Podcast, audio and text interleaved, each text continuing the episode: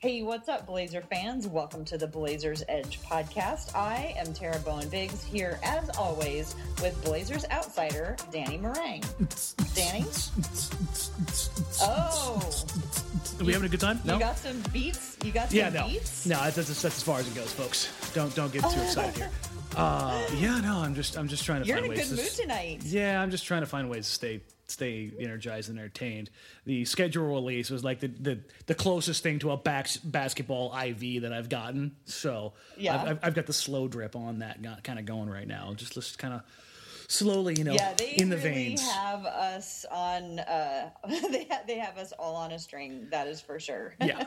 So waiting it- for everything to come that, out. that and I think uh, I'm trying to enjoy my life between now and the end of the season because I made a terrible, terrible bet or a bet with possibly terrible circumstances with uh, Chad doing. And Okay. uh, for those that don't know, Chad took the over. I took the under. Surprise, surprise. we'll get more The Vegas. of the Vegas line of 41 and a half. We'll get to that and my reasoning for that as we kind of break down the schedule. But the uh, I think the important thing here is that one of us is going to die. so we decided to do the Paqui one chip challenge. For those that don't know, it is the tortilla chip made by Satan himself. it's the Carolina Ghost Reaper pepper. It's the hottest pepper on the face of the planet. And this thing comes in a, a tortilla chip that comes inside like sealed foil and inside the packaging shaped like a coffin. Like if you want to just go Google chip challenge, you'll just watch people I don't dying know and why you suffering guys and stuff. couldn't have just bet like a nice dinner. we were talking about Like, doing something what's like wrong with that? like something embarrassing or betting food and like you know what let's just do something that's that's you know gonna play well on on tv and radio too you know? It- it- because i think people enjoy watching chad and i suffer. So i was like you know what? What about the uh what about the chip challenge? It was hilarious. He watched the video and was immediately like yeah let's do this. So one of Well, us at the okay, end of the that's season what happens when I let you out on your own, Dan. yeah, so one of us at the end of the season is going to be in, in a rough place. For, and honestly, I kind of hope it's me that does it because if it does stick to the under pretty heavily, um, I think Chad said the Blazers would win more than more than 44 or something like that was the, was another line that he took. And if they don't get over that number, Chad's participating in the naked bike ride. Wow. Well, So, before we, yeah. we just start throwing out a whole bunch of numbers. Let's start with a little context because we've already put out a whole bunch of different numbers already, and this is going to be very numbers heavy. Well, it's going to be very date and numbers heavy, but not like you know the analytics kind of thing. But you're right. The Trailblazers, the you know for the whole NBA, all of the schedules came out after the slow trickle of news. Where first we learned that the Blazers were going to be the uh, opening game for LeBron in a jer- in a Lakers jersey. So The there's little breakers. that. And then they're going to be playing the Utah Jazz on Christmas, and then a few days later, the entire schedule came out. And I have some theories. Um, possibly, I might even say conspiracy theories. So I just, I don't know. I really think somebody there who's making the schedule has it in for the Blazers because I'm looking Interesting. at their. I thought the schedule was going to be worse than what they got. Okay, so here's a few here's a few things that I will point out about the Mm-hmm. schedule. So let's see. I, I had to take notes because I was just like, this is this is this is too this is too much. Um, to start off the season, the Blazers have a couple of very important winning streaks on the line. They have their winning streaks against the Lakers, so they've won what 15 in a row against the Lakers, and Mm-hmm. Yep. they've also No, no, no. It's won uh, is it 15 in a row? Yeah, you're right. You're right. I'm thinking of home opener. You're correct. And then home opener is Yeah. another streak that they have. Is that also 15 or it's somewhere up I in think it's 17. mid to high teens? I think it's Yeah, 17 or so- 18. It's it's it's a it's ridiculously high number. It's It's, a- probably a number that a won't no be joke. touched. Yeah, it's it's absurd. And they also have a five game winning streak going against LeBron. Yeah, yeah. LeBron hasn't hasn't won in a long time against Portland, Mm-hmm. so there's all these streaks on the line. And I think somebody was like, "Hmm, what can we do to disrupt things in Portland? Let's go ahead and let's put all of the attention on LeBron's opening night because it's not the opening night for the NBA, right? That's like two days later. Yeah, it's the 16th. So people will have watched, you know, watched basketball for two days and they can just really focus on this game. So all eyes are going to be on this game in Portland with LeBron in a Lakers jersey with all of these records on the line. And I so hope that that just motivates the Blazers like 30 times more than they would normally be motivated on a on a opening night because I think somebody was like, "Oh, we could really hurt Portland if they have a hard time with this one." Honestly, so there's that. Like I look at that game and that's that's a game that I think Portland wins. Like I'm not really high on Portland's overall outlook early in the season, but for all the reasons you listed, I think that's something like we, we, there's a lot of criticisms criticisms to be had for this team for this like iteration of the Blazers. But it seems like for the big games, now obviously the, the playoffs last year is a little bit different, I think. But I think for the big games during the regular season, when has this team really not gotten up for it? Yeah. Like they, for whatever reason, like they know how to turn that switch on. And so for like all, for mainly that reason and the, the, the whole idea of, of how big this is going to be on a national level, if you know all the eyes are going to be on the Lakers and LeBron, blah, blah, blah. I think the Blazers like playing spoiler in that scenario. Like I, I, for all all of those reasons together, I think it comes together really nice for Portland. Now the rest of the schedule after that, it's kind of like yeah, God. But I think that night alone, uh, that and I'm putting all my positive energy towards that because, as I've stated about 27 also, times it's now, birthday. it's my birthday. Yes, I'm going. I'm going to keep saying it. That's it's, two years in a row on your birthday. Yep. Yep. I'm happy for you. Yes, it, it makes. It, you can enjoy that. It, it's, okay. it's it's what I get out of this. Okay, when they pushed the schedule back and they were like, "Hey, we're going to now encroach on Dan's birthday. Let's, let's make this a fun time." So I'm, I'm putting all you my positive me. energy. I just get I just get super nervous for these types of situations. I guess it's like the mom in me. Like see, I'm these just are the like, ones that I think that, that I can't that relax. They're the best in. It's kind of funny that we we we look at these it so Yeah. differently when we look we at do look at them very differently. when we look at the the whole situation so differently. This this would be the one I would think that we would meet in the middle on and we're like completely opposite on it. That's so random. All right, so so Okay, what, are, well- what are your other thoughts on the early parts of the schedule here? Okay, so there's another thing. There's another phenomenon that I think is working against the Blazers on this schedule, and they're Mm-hmm. they're what I call the ha ha ha ha ha ha ha games because they're home away, home away, home away. So there's two different parts in the schedule where the Blazers go on the road, they come back home, they go out again on the road, then they come back home, and then they go out on the road again, like all in a row. So in uh, in December, between the 12th and the 19th, they play at home, away, at home, away, like boom, boom, boom, boom. So they're not. There's no. Well, there's one back to back. Um. So they have a back to back, and then they come home from that, and then they go away, and then they come home again. So that's bad enough. But then there's another one in the later part of the season in April at the very to close out the season when they're playing all Western Conference people who are also going to be fighting them with them for the final playoff spots. Uh, they come home. Let's see, no, they're on April 1st, my birthday. They are mm-hmm. at Minnesota. Then they come home from Memphis. Then they fly to Denver. Then they come back home to Denver. And then they go to LA. And then they come back home for Sacramento. So between April 1st and 10th, they have away, a home, away, a home, away, a home. Yeah, so they That's why I have call them the yeah, that's six games in ten nights. Yeah, and they're but There- but they're there's flying only- back and forth. Yeah, I know. And there's well, no, no, no. I'm saying it's six games in ten nights, and there's one back to back with one day off in between the rest of them. That's And it's at the end versus all Western Conference people who they're, except for Sacramento, maybe that they're going to be, you know, likely in the hunt for if, if you know, as long as they're still in the hunt at that point. yeah. So I think I think some person was like, "Huh, how can we make these?" I, I haven't gone over everybody else's schedule. I suppose other people, other teams may have the same thing, but right now I'm just in my feelings about it for Portland. So. See those those ones don't bother me as much because those are better than like those those home and road back to backs. I think are better than Oh, easy for road back to backs. I don't. Well, I see what you're saying because you're flying anyway. If you're on the road, you're flying anyway. Okay, Yes. I have another one. I have. There's another portion of the schedule that gives me concern, and that is the month of February. the, the seven game road trip. Oh, what, what, what would be a nine game road trip if not for Golden State? Right. Yeah. And the All Star break. Mm-hmm. So basically, between February 10th and March 5th, except for one game in Golden State, they are out of town the entire time unless they decide to come back home for All Star break. And why would you come back to Portland in the middle of February when you could go somewhere where there's sun Where or play an. All Star game Yeah. as Damian and CJ will? So yeah, between February 10 and March 5th, they are on the road essentially. So that is brutal.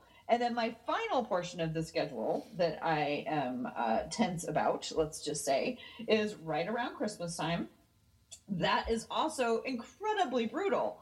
So That's the roughest stretch is- of the schedule for me.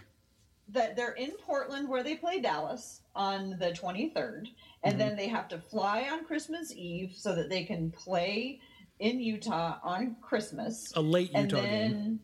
They yeah, the late game. And then they have a day off and then they fly to the Bay Area to play the team from the Bay Area and then they come back home and they have to play that same team team again. And then a night later play Okay. 76ers. And and then you play the 76ers, and then on New Year's Day, you're in Sacramento. You have to spend New Year's Eve in Sacramento, and I'm sure it is a lovely, lovely town. And I think we should probably Ask Isaiah Thomas about that. Sacramento. yeah, I think we can all be glad that they were in Sacramento on New Year's Eve. But I just, I just feel like these guys really got the uh, short end of the stick, and that doesn't even count like the whole thing about them. You know, If I'm coaching a college the team- largest schedule.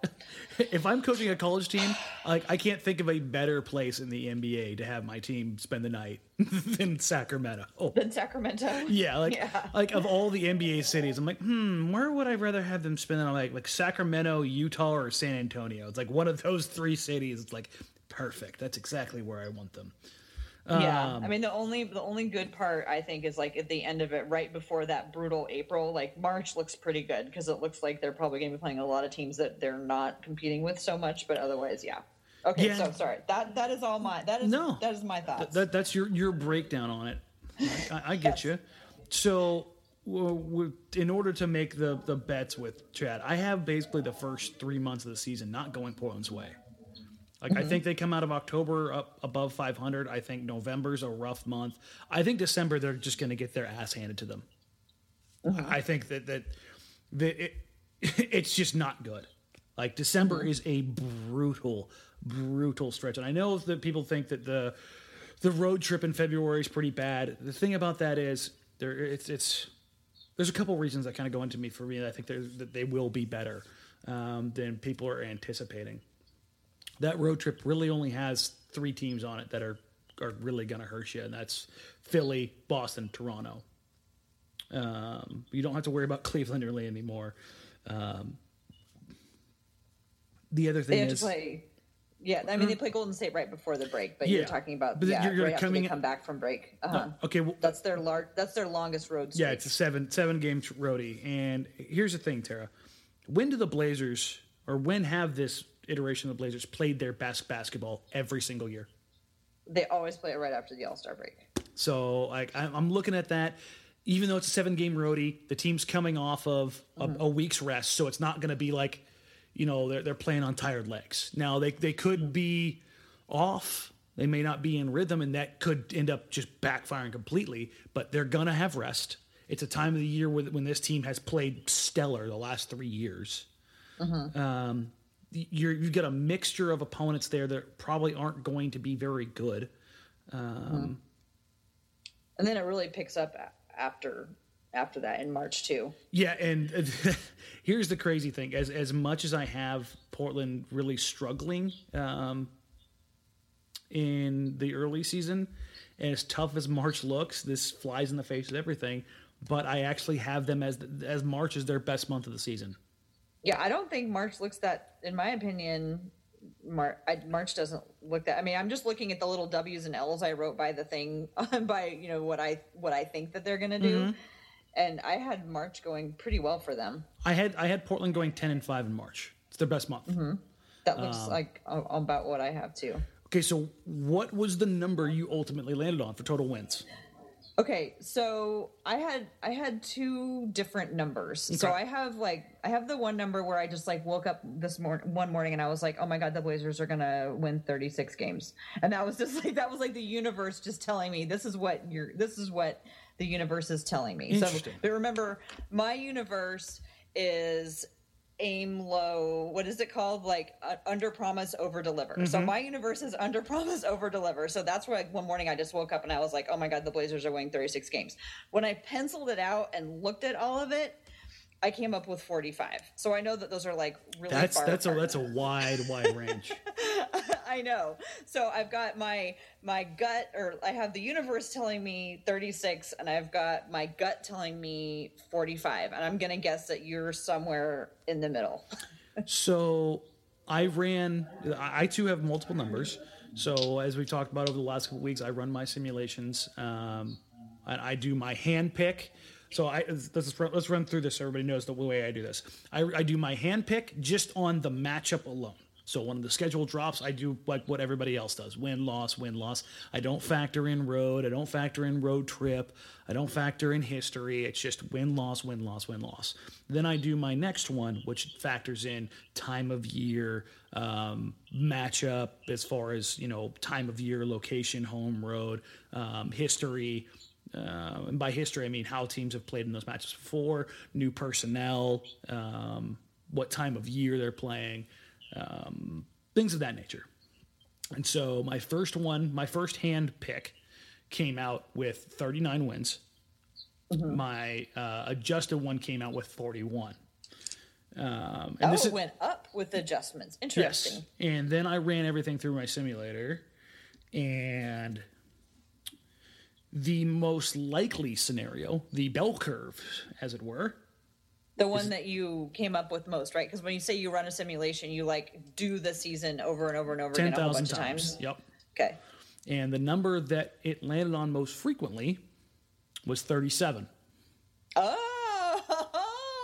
So that's why I said it was interesting that the number that you picked was 36 because that was So my actually universe this, and your simulators. that was actually the second highest.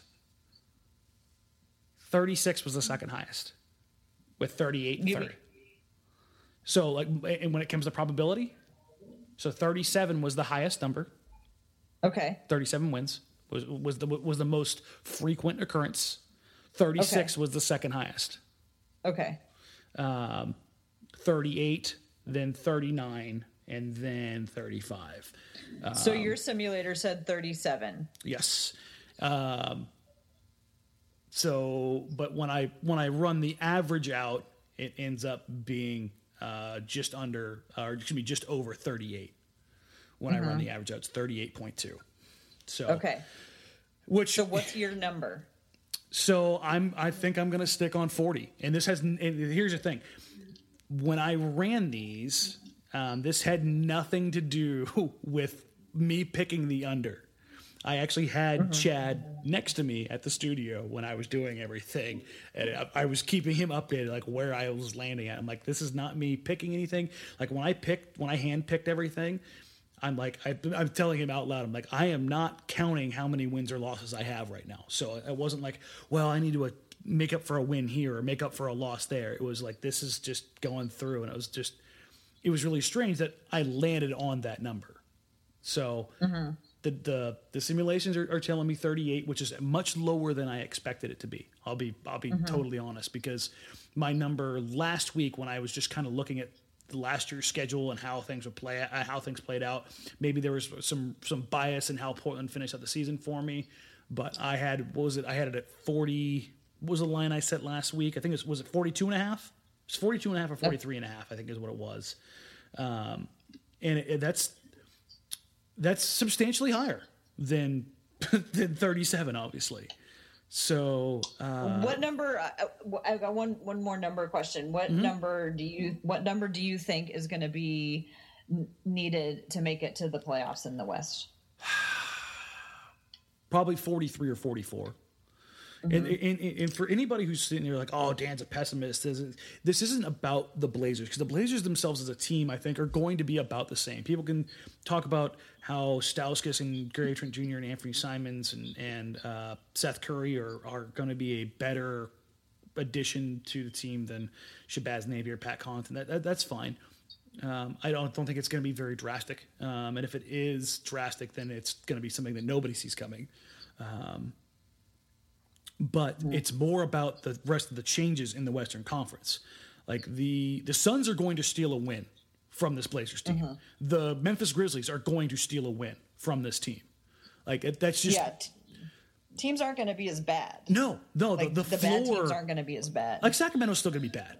Sacramento's still going to be bad because they, they didn't take Doncic. They they blew it. But the team that did in Dallas, yeah, Dallas, Dallas, is- Dallas can put out a they got some lineup of potential. Dennis Smith Jr., uh, Doncic, Harrison Barnes, Dirk Nowitzki, DeAndre Jordan, and have Wes and, and have and have Wes Matthews coming off the bench. Mm-hmm. Like that's that's a good team. That's a team that, that can really give you fits. Phoenix is out there, you know, with Devin Booker, Josh Jackson, Bridges, and DeAndre Ayton. Like that's on paper, that's a team that can give a team fits. So it's not about how I think Portland's going to be bad or regress. I think Portland's going to be about the same team that they were. It's just that they had 27 games last year, Tara, that were with, within five points. You know what their record was mm-hmm. in those 27 games? what was it? 14 and 13. And for those that don't hmm. know, five points, that's a that's a coin toss. That's that's the average margin of victory in the NBA. It's five points. That's why I isolated these games. So the Blazers were a coin toss and coin toss matchups. Mm-hmm. So if if you're So it could have gone either way. yeah, so if you're hoping that Portland gets better, they have to they have their their margin of victory mu- must has to be stronger and more consistent. And I, just don't see that with teams that are on the lower end of the bracket getting better. So you think it's going to be one of those years where, because you know how sometimes it's a year like where well, they had all these wins, but they still didn't make the playoffs. It's going to go the other way this year, where it's going to be a lower, um, a lower number. I think teams is gonna be the outside of. Golden State are going to beat the crap out of each other. That's what I think it's going to be, and it's going to make the West, uh, quote unquote, to, you know, look weak to the to the casual because they're going to have lo- they're going to have lower uh, win record. Yeah, I, I think for the most because part, they're all the going to be playing each other four times. Yeah, because th- I think the NBA is is is more competitive now once you remove Golden State. Like I think every team below that is very competitive.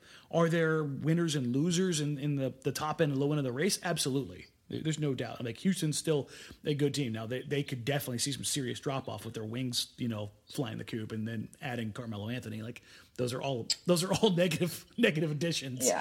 Um, oh, but Olympic Melo is going to show up because he's got Chris Paul and James Harden to do all the Oh, work God. for him, and I all can't- he has to do is shoot. Blah, blah, blah. I can't wait for the first time Olympic Chris Paul loses Hoodie it with Melo. Melo. It's gonna be great. But um, like, I, I, as much as I don't like the way that Golden State has stacked, I think some of that stagnation has forced these teams to be smarter about a lot of the things they're doing, and that's why we're seeing some player retention. God, I hate that word. Um, but I think that's why you're not seeing a, a ton of movement. And that's why I think you're seeing a lot of one year deals being handed out. Um, and I think that's making well, things more and it's also competitive. because they're waiting for two more years so that everybody can go on the market at the same time, and there'll be just the massive shakeup in two years. Well, yeah. The other thing about that, I, I, I think it's kind of funny. Just to touching on the salary cap stuff here, real quick. Like, I I know these guys all want to do this at the same time um, to allow that flexibility for their own personal gains. But what's lost in that quite frequently is that when these guys do that, there's a lot less money to go around, and I think that's that's going to cause some really weird changes around the NBA again. And I I don't think things are going to go the way that people expect them to. But that's that's not for for right now. This is this is about wins and losses. Um, let's put it, let's go with, let's go with this, Tara. How many wins do you think it's going to take for the eighth seed to make the playoffs? Yeah, that's why I asked you because I don't know. you know, Your, um, your gut 'cause feeling, I, I, like where are you going with it? well, I think what you said makes a lot of sense. You know, low forties. Yeah. Now, I mean, I think there's going to be, like you said, a lot of teams beating up on each other, and a lot of teams who are uh, you know, have the, uh, yeah, no, it's, I, I just keep going to the everybody in the West has to play each other at least three, but mostly four mm-hmm. times, and that's going to add up so And, fast. and there's no nights off. Uh-huh. Like even if you think about a Yeah. team like Sacramento, who is does weird things. How tight has Sacramento played Portland over the last couple of years, with or without Boogie? Like those games have been a, just a complete, just circus mm-hmm. show. it's always a good. It's always a good game against Sacramento. it, it bare yeah, at bare minimum, it's it's been entertaining because you know you have the Willie Cauley Stein game. Remember that game? He just went absolutely ham. Mm-hmm. I mean, Yeah. Well, I mean that's that's how Portland plays. There's always one player that goes off. They Yeah. always let one person feast. And then the job is to guard everybody else. And whether or not the Blazers continue to play like that, I'm I'm really curious to find out. To kind of switch gears a little bit, I'm I'm really curious to find out if they are going to keep playing the, the same offense and the same defense that they've been playing and just continue to shore that up, or if they're going to try something different. If they're going to do like Toronto did and be like, we're going to change how we do it, but we're going to keep everybody the same, or if they're just going to keep doing the same thing. I'm, I just like, I feel like the way that the, the, the, I feel like the league is going in a different direction and Portland is kind of holding fast. I'm not saying that they're like falling behind or everything, but they're like sticking with this one thing that they've been working so hard for several years to perfect. And the league has started to go in a different direction because things now change so quickly. The way people play changes so quickly. So And it- it- should that lead us into our next topic? Yeah, I was just saying that that's a pretty nice segue into uh, the statistical trends of the NBA over the past thirty or so years. Uh huh. Yeah, Go- you want to go ahead and introduce it? Yeah, so Ed Cooper has, is uh, charted uh, NBA statistical trends since 1980, and that includes pace, turnover percentage, uh, offensive rebound percentage, assist percentage, steal percentage, block percentage, two point and three point, and free throw percentage. Pretty much the regular box score Yep, plus some two point- bunch yep, of percentages. Yep, two point assists per possession, or excuse me, two point attempts per possession, and three point attempts per possession, as well as free throw attempts per possession. And obviously, there's some correlations here. Um, two point attempts going down because three point attempts are going up. I think most people would assume that's, you know, that's that's exactly what's happening. Um, but one trend that pertains particularly to Portland is the steady, steady, steady, and rapid decline of offensive rebounding percentage. I think that's a good place to start. Tara, when I say offensive rebounding percentage in the Portland Trailblazers, what do you think? I think Ed Davis. That's what I used to think anyway. I mean, I mean, I I can just see him. I can just see him going for offensive rebounds, getting those little putbacks. I I see the Blazers being pretty efficient in scoring off of offensive rebounds. So, And um, I'm looking at the the graph of it just to describe it to people. I, I you'll probably put this tweet in there, but for people who who don't see it, I mean the gra- the graph is like of all of them. The offensive rebounding percentage, so the percentage of, of offensive rebounds that they grab just goes straight down. it is the steadiest trend line I have seen without like adding a trend line in quite some time. Mm-hmm. yeah, Like, there, I mean, the, the, there's very, very, very few spikes. Mm-hmm. And and the Yeah, overall trend is, I mean, it started at, at almost especially over the last ten years. Yeah, I mean, it went from 33, 34% down to 22%. And that may not sound like a lot, but that's that's staggering. Like the the highest offensive rebounding percentage in the league last year was 27%. Al- almost And what 28%. Portland last year? Uh, Portland finished 10th at 23%.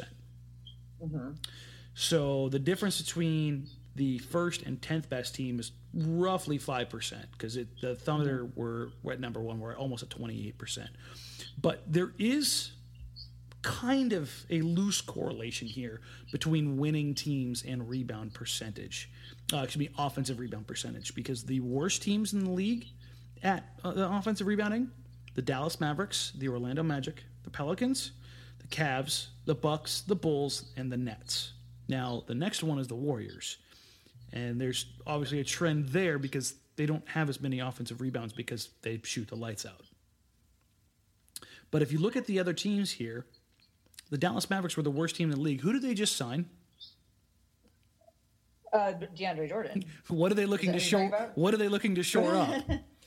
So like even, even yeah. though it's not as as valuable, teams still notice these trends.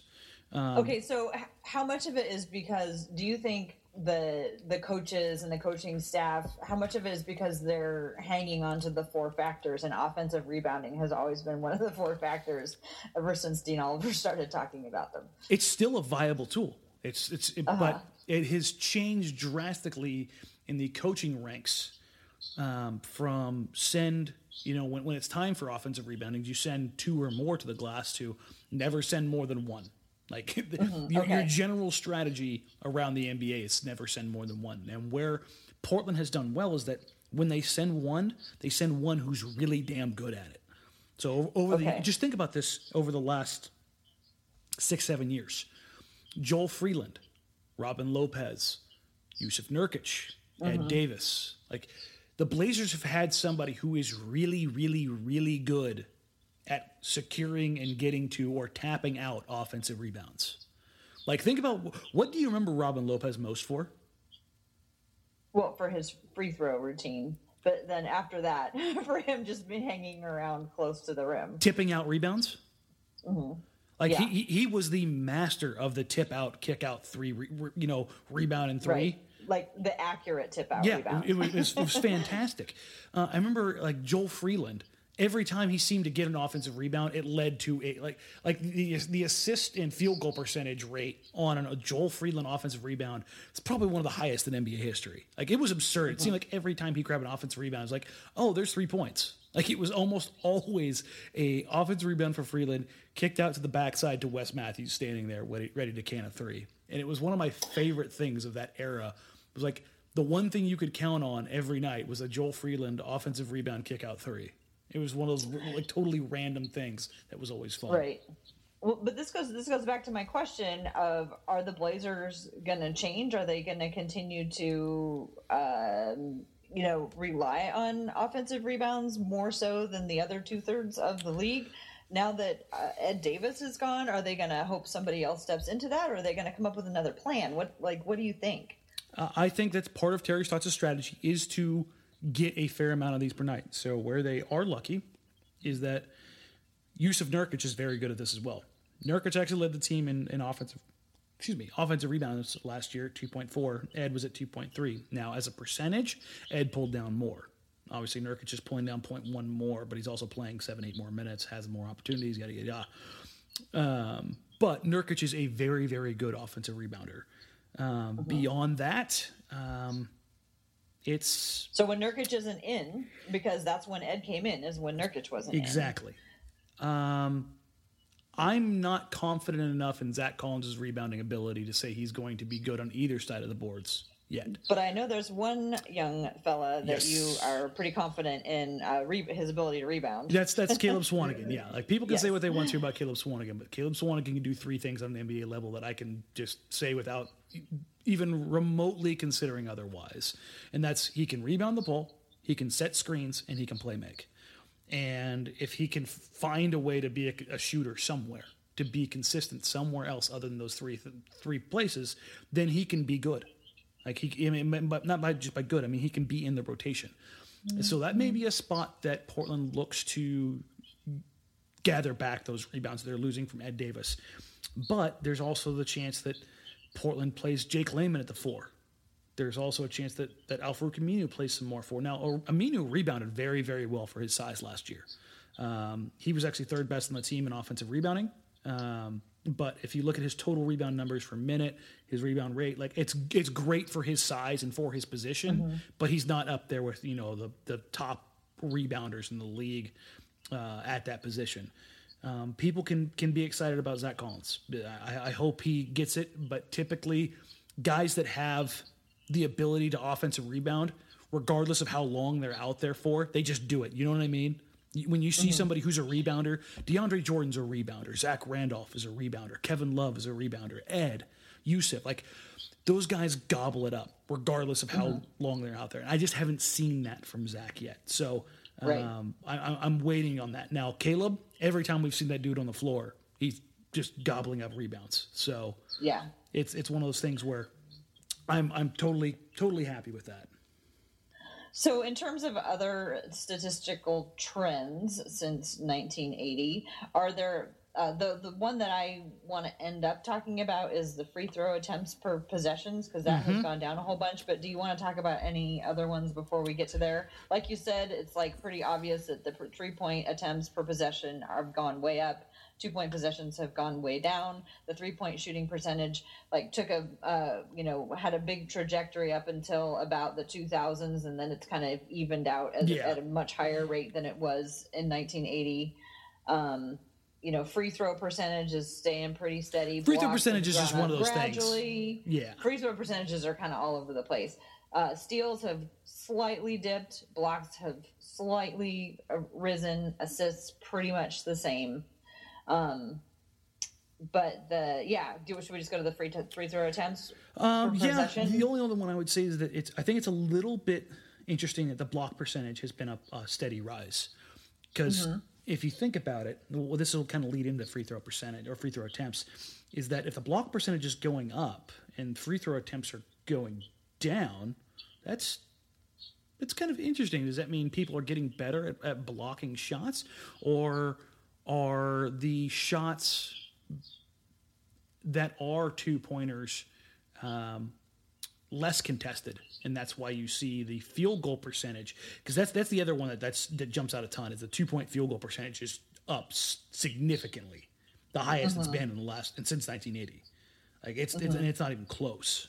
So it's it's it's strange to see those correlations pop up obviously if you're if you're making more shots then there's less free throws because more if the free throws are actually taking away from the two point field goal percentage so um, but when we talk about the value i think of free throws the because the attempts are dropping and because they are quote unquote the easy points the more valuable easy points that you can generate on a non-shooting night i think it's important to realize that those that can generate free throws um, do it at a significantly higher rate than um, most others around the league right now.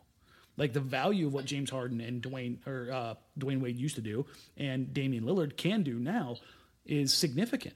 Like as to draw the drawing those fouls. Because again, going back to the margin of victory being 5 mm-hmm. points or less, a guy yeah, who can get to the line seven point eight to eight point two nights a game and shoot a ninety percent clip those are points that you can typically count on night in and night out because when you have that reputation, when you have that ability, um, there are very, very, very, very few nights.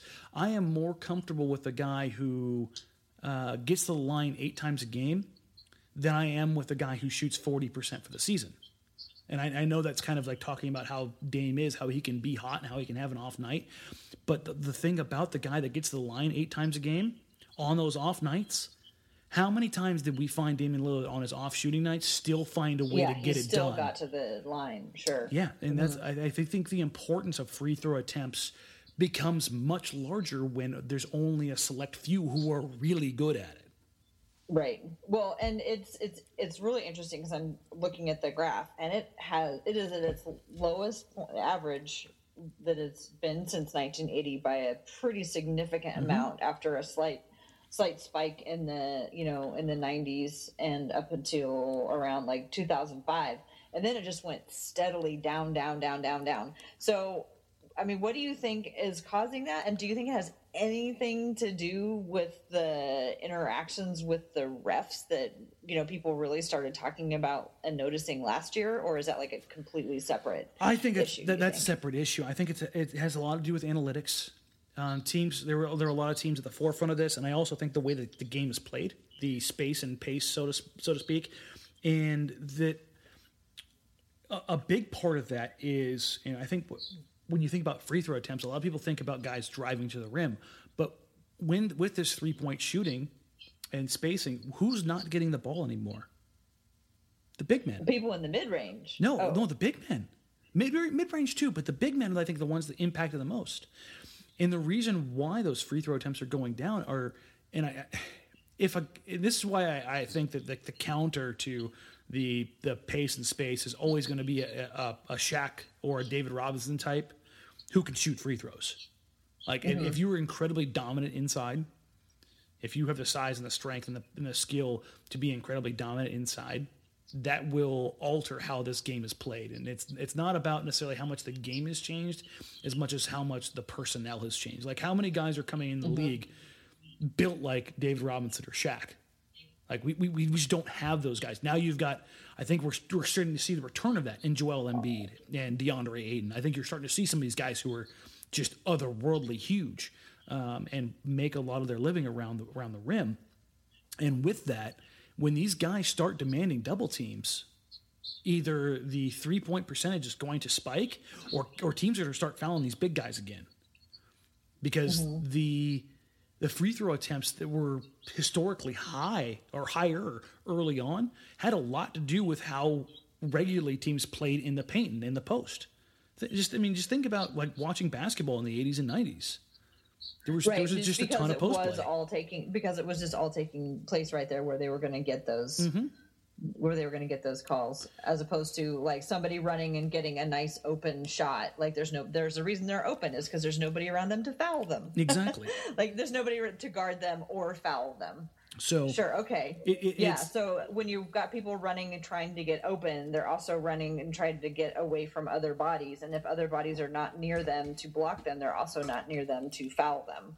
Exactly. So okay, uh, that makes sense. So there was a uh, on CJ's. Uh, let's see, I think it was on his latest podcast. He was actually talking about his ability or actually inability to get to the rim. And he talked because he was talking about what it is he's going to be working on this year. And mm-hmm. CJ called out that uh, he was like, "Yeah, I need to get better at doing that." He talked about getting um, better at. Uh, and we've talked about it before too about that and then just spending a lot of time this summer studying angles and learning about angles so that he mm-hmm. can further exploit all of those um, so we'll see we'll see if that uh, if that comes to fruition. I mean, you wrote a piece this weekend about CJ, and I think I got the gist of it. And since I have you here, I want to make sure that I, I can ask you to make sure that I that I understood. So here's what I I believe you were writing in this article about CJ, which was called "Will the Real CJ McCollum Please Stand Up" or something like that, right? Yep.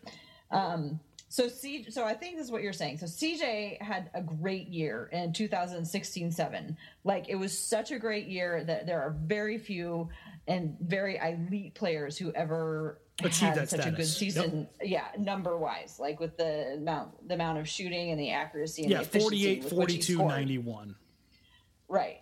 So I think what you're saying is that CJ is at the top of his game. Mm-hmm. Like waiting for him to get better isn't going to move the needle as much for the Blazers as improvement from other players.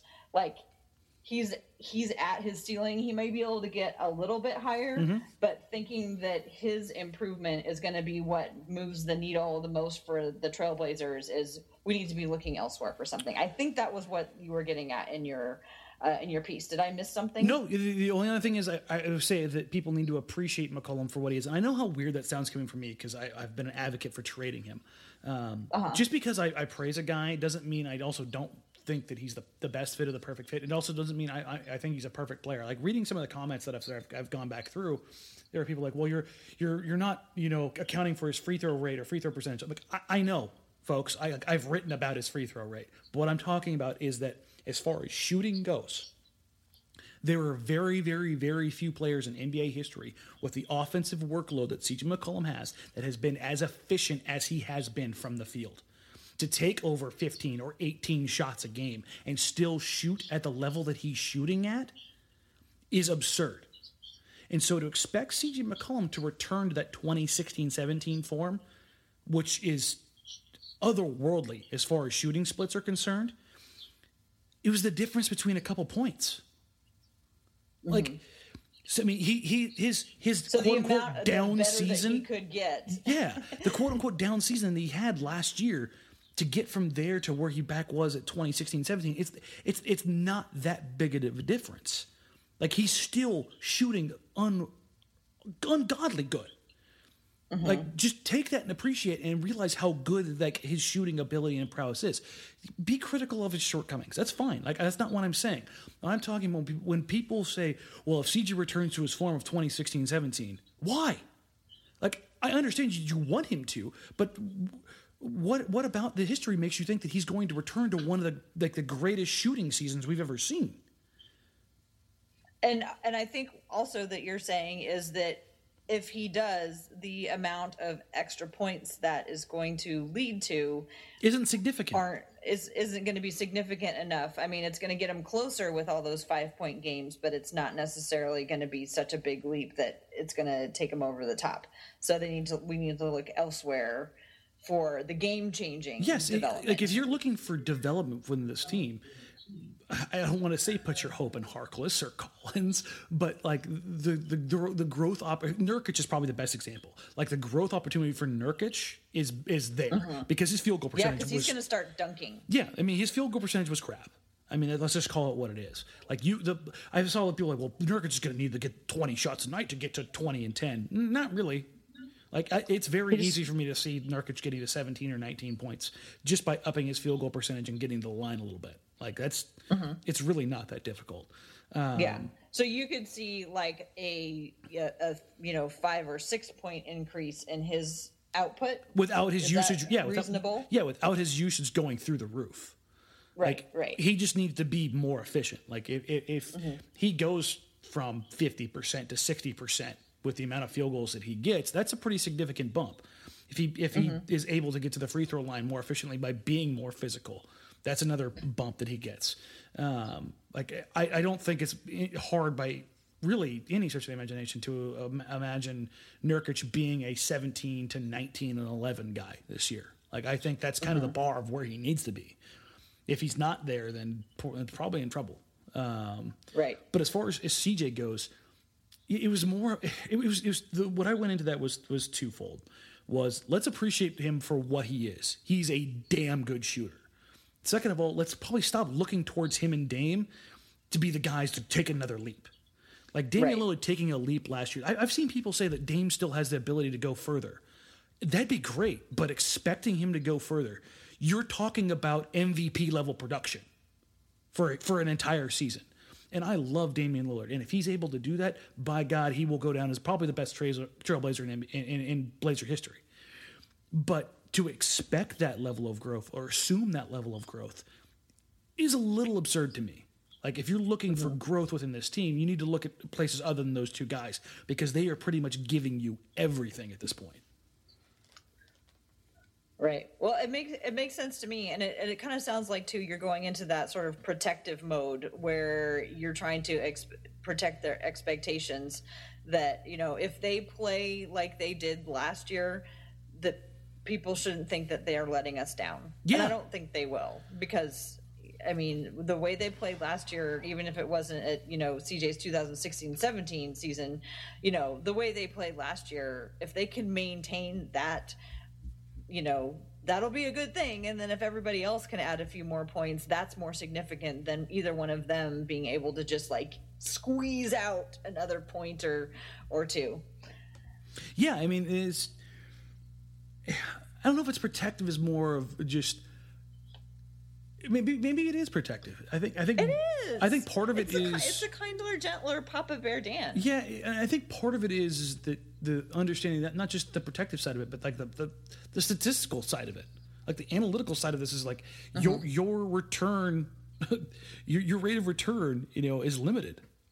Like right. you you have well, diminishing yeah. returns once you get to a certain level Uh, well and the way that you that we've talked about it tonight helps me see that like CJ scoring two more points, you know, averaging two more points is going to be harder and less impactful than three other guys improving by two points each. Yeah, exactly. You know what I mean?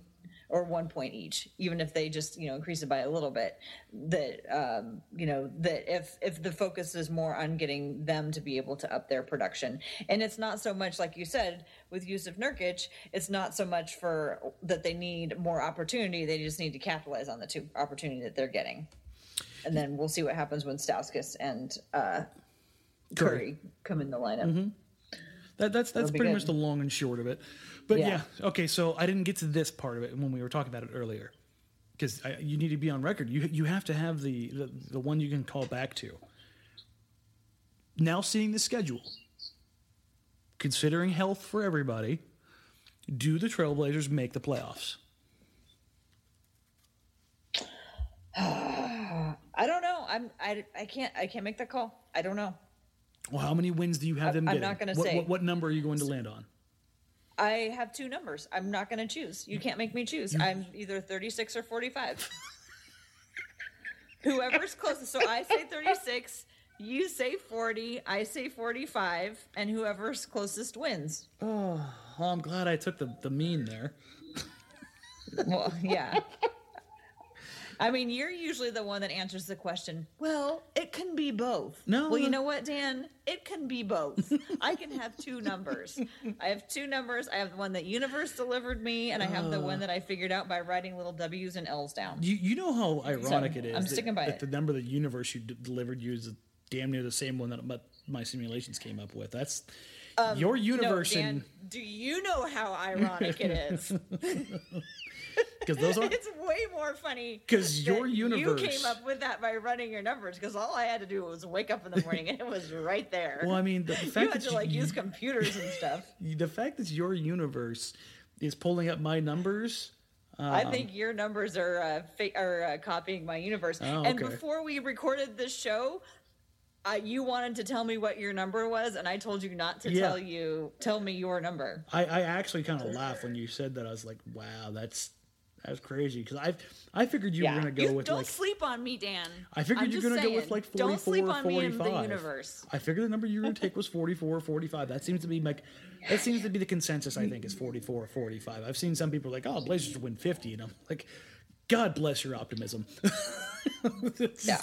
I I don't see a world 45 happens. is my ceiling if everything goes great and you know all everything breaks exactly right i think that's that's that's the ceiling so but i think you know what we've managed to come up with an hour's worth of content one more one more time dan we did it we were going to make this a short one and look what happened Yeah, we're, we're still just- we're still under. even though there's nothing going on Mu- much like the Blazers this year, we're, we're, we're still on, we still have the under.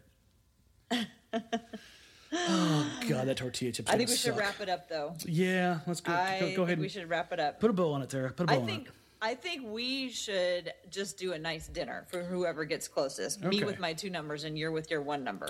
Okay. We'll have a nice, very civilized dinner. That's fair. For the Uh, should, should we invite one wild walnut, Dwayne Downey, since he won the inaugural 2K League MVP?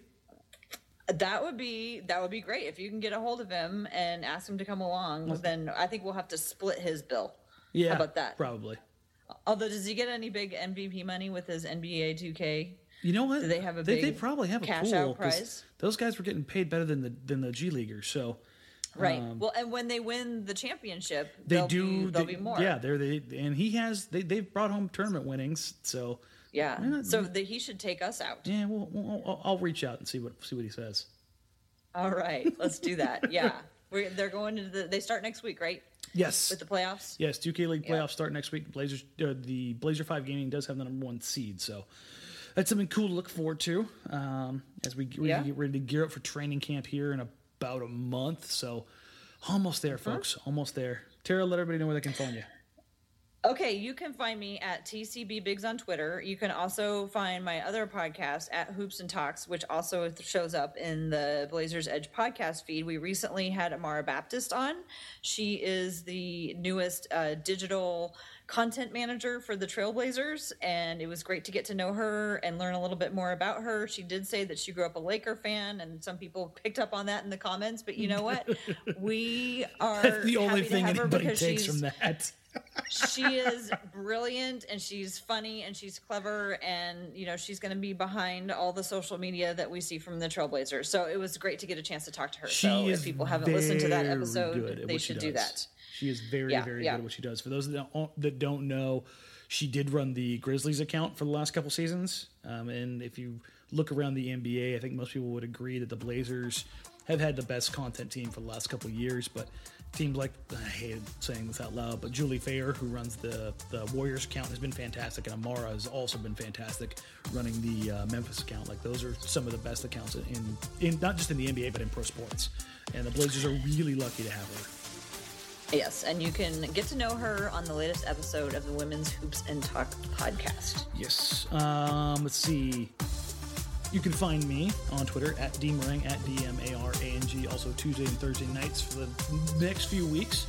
The Blazers Outsiders on NBC Sports Northwest with Shane Brennan and Joe Simons. We do have some schedule changes coming with the upcoming season that we'll be talking about um, here pretty soon. I can't wait to make some make some cool announcements. Uh, the 19th of August, Shane, Joe, and I will be out at the Rip City Cornhole Tournament at the Moda Center out on the Moda parking structure. So I think there's a few spots left. I think there's like a day left register. So if you want to, go ahead and check that out. Um, other than that, um, I think that about wraps it up for this week. If you guys, if you guys have questions, comments, concerns, Tara, what, what's the email they can drop it to? It's blazersedgepod at gmail.com. Perfect. All right, folks. Again, if you have questions, comments, concerns, drop us a message on via email or on Twitter to either one of our handles or the Blazers Edge channel. And we love talking about you know listener, uh, listener, reader uh, questions. So if you got them, shoot them our way. For Tara, I'm Danny. Um, remember, like, subscribe, rate, review. Uh, iTunes, Apple Podcasts, everywhere else for your podcast. And We are part of the Almighty Baller Radio Network. And until next week, we'll catch you then. Bye.